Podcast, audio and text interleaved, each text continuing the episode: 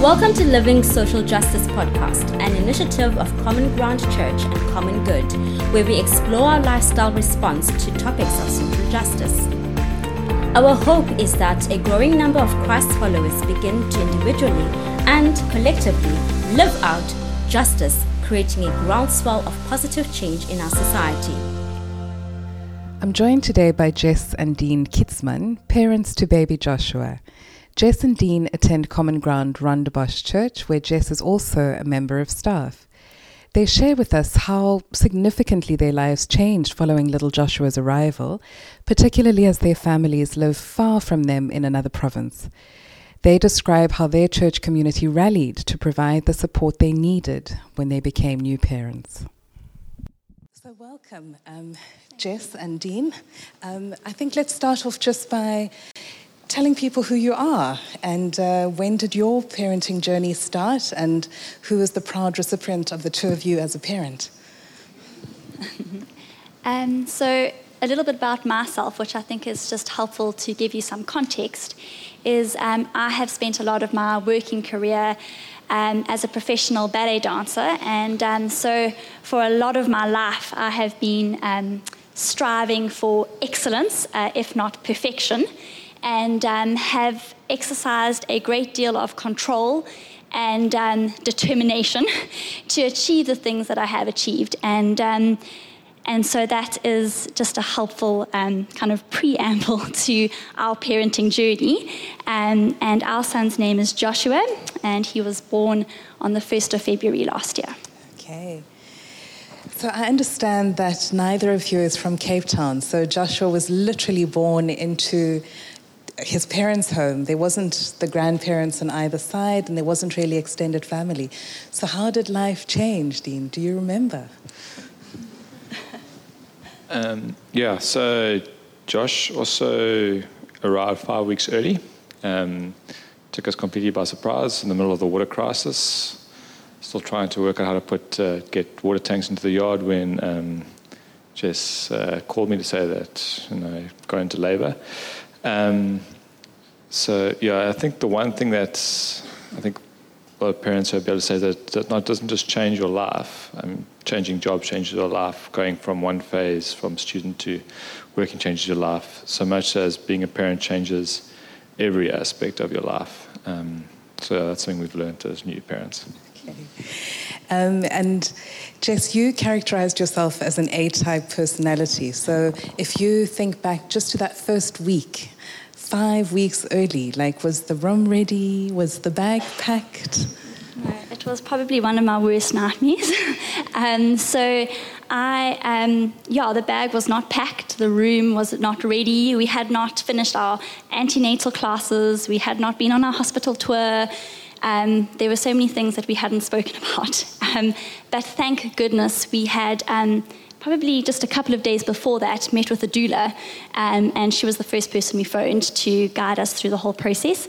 Um, so that that that was really hard for me because right from the beginning it did not go according to plan it did not go according to how i had imagined it would go and um, so that was really really hard for me and um, that pretty much sums up how everything else followed. Nothing went according to plan. um, and so it was really hard for me. Um, I felt completely out of my depth, completely overwhelmed. Um, and uh, yeah, I learned very quickly that it didn't matter how much determination I could muster up on my own, I was not going to uh, be able to do this by myself and in my own strength. And um, so I had to I had to learn to ask for help and to be vulnerable, which was really hard for me. Um, and uh, that's where our church community specifically played a significant role. And there were members of the church that arrived with a Moses basket, so Joshua had somewhere to sleep when we got home because I hadn't got around to that. There were people that arrived with um, nappies and wipes because I hadn't bought those things either. Um, there were uh, people that gave us um, a baby monitor, a wrap to carry Joshua in, just such practical things that people did for us um, that really eased the burden in those early days and made, um, they just took those worries off of my mind completely so that I could try to focus more on Joshua.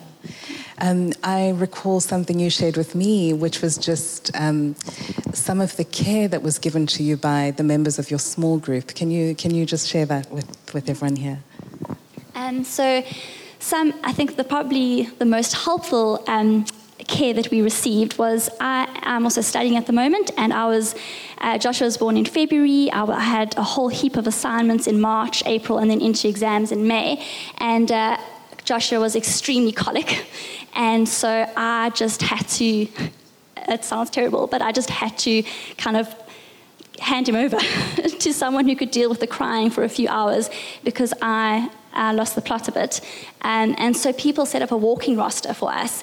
And um, we had friends that would come over and walk Joshua um, so that I could have one or two hours just on my own to study and um, focus um, on studying.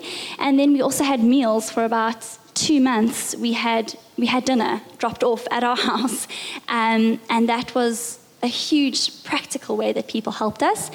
Um, and then I think a little bit more deeper, we had um, really cro- close friends that were able to recognize and um, bring some worrying behavior and thoughts to my attention. So I was able to get the help that I needed. So, Dean, I know that new mums tend to receive a lot of attention. Um, who rallied around you as a dad? Were there colleagues or friends who said, Man, how is this father thing going? Yeah, so I think um, I would like to say that there, were, there was a lot of support, but um, I think as guys, sometimes we don't actually know what to say to new dads or what kind of questions to ask. Um, it's, yeah, so I don't think we, I think there is a level of support that is needed, but I'm just not sure if we know what it is as men. Because um, it's, yeah, it's not about, you know, hey, I've got this tool for you, or hey, you know, it's um, to try and put emo- words to emotions and feelings is tough. But I think, um, yeah, I think it is something that we could get a lot better, and something that I think, being this side of of, of, of birth and being a dad, um, seeing with colleagues where they, you know, as dads, they're trying to like make sense of all these emotions that are going through your head. Um, something that I'm trying to be a lot better at. I'm not good at it, but just um, something I was completely unaware of before uh, Josh arrived. Okay. So describe to us the return to church and coming to church now with a pram and a buggy and a change bag. Was the church building friendly to you as a new mom? Was it easy to navigate? Had you ever given any thought to it, um, as Dean said? Um, so luckily, we actually attend Common Ground Church, and there's a designated mom's room that I was able to make use of, and that was a really a real saving grace for me. So because Joshua was so colic, I always got quite nervous coming to church because I wasn't sure whether our child was going to be that child that cried the whole way through, and what I was going to do. Um, so to be able to have a place where I could escape to if I needed to was very re- reassuring for me, um, and it took a lot of that anxiety away of coming to church. Um, so, uh, in terms of, yeah, from that perspective, I feel like there was a safe space for the moms to go to with their children. Yeah.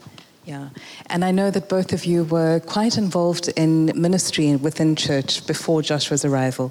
Were you able just to slipstream back into that, or did that life change as well? Yeah, it was easy. No, um, it's yeah, as I said, changes every aspect of your life, and it, um, it definitely changed that. So I think for a lot of times not having a family in town makes, makes it quite tri- tricky in terms of attending um, commitments. Very lucky tonight, for example, to have someone look after Josh. Um, but for the most part, uh, one of us would attend. Generally, if it's the evening, because I handle the evenings better and Jess handles the mornings better, um, I would go to the evening commitments. If it was a seven o'clock, you'd probably find Jess there, bright-eyed and bushy-tailed. Um, but yeah, so it was. We really felt like we, in some ways, dropped the ball in the first, last year. Um, luckily, we had a very uh, graceful small group, that we over, that, we looked after that were very supportive of us, even if we weren't very supportive of them. Um, so yeah, I think just one step at a time, trying to get back into it. And like I said, having people who've been showing us a lot of grace has been very helpful in us getting back into it. Okay. My final question for you, I guess, is were there sermons during that time that resonated with you powerfully, that just really spoke to the season of life that you were going through and which encouraged you?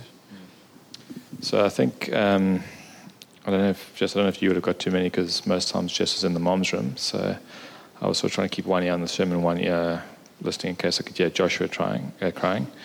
Um, so not so much that time, but I think what we found really useful is being able to attend worship. There was a time when Josh potentially was needed to have surgery, um, so we had a long wait in that weekend, and just in that time of worship, being able to sing about God's faithfulness in the storm. Um, so even now, we try to make it a point of both of us being in worship, despite him being a maniac and running around, and trying to navigate what you know is right in that perspective. Are we distracting people or not? But um, yeah, the worship's really good for both of us to attend there, and then alternating one of us in the moms and dads and tots room, um, one of us in the sermon. Thank you both so, so much for sharing your insights. And we really pray that you enjoy Joshua's growing up before you. Um, we thank God that He has entrusted you with this responsibility, and we know that His grace is sufficient to see you through it. Thank you. If you've enjoyed this episode, subscribe to our channel, Living Social Justice, on Apple Podcast and SoundCloud. You can also find more resources on our website, commongood.org.za, including our Justice Journey courses, devotional content, and volunteer opportunities. Bye for now.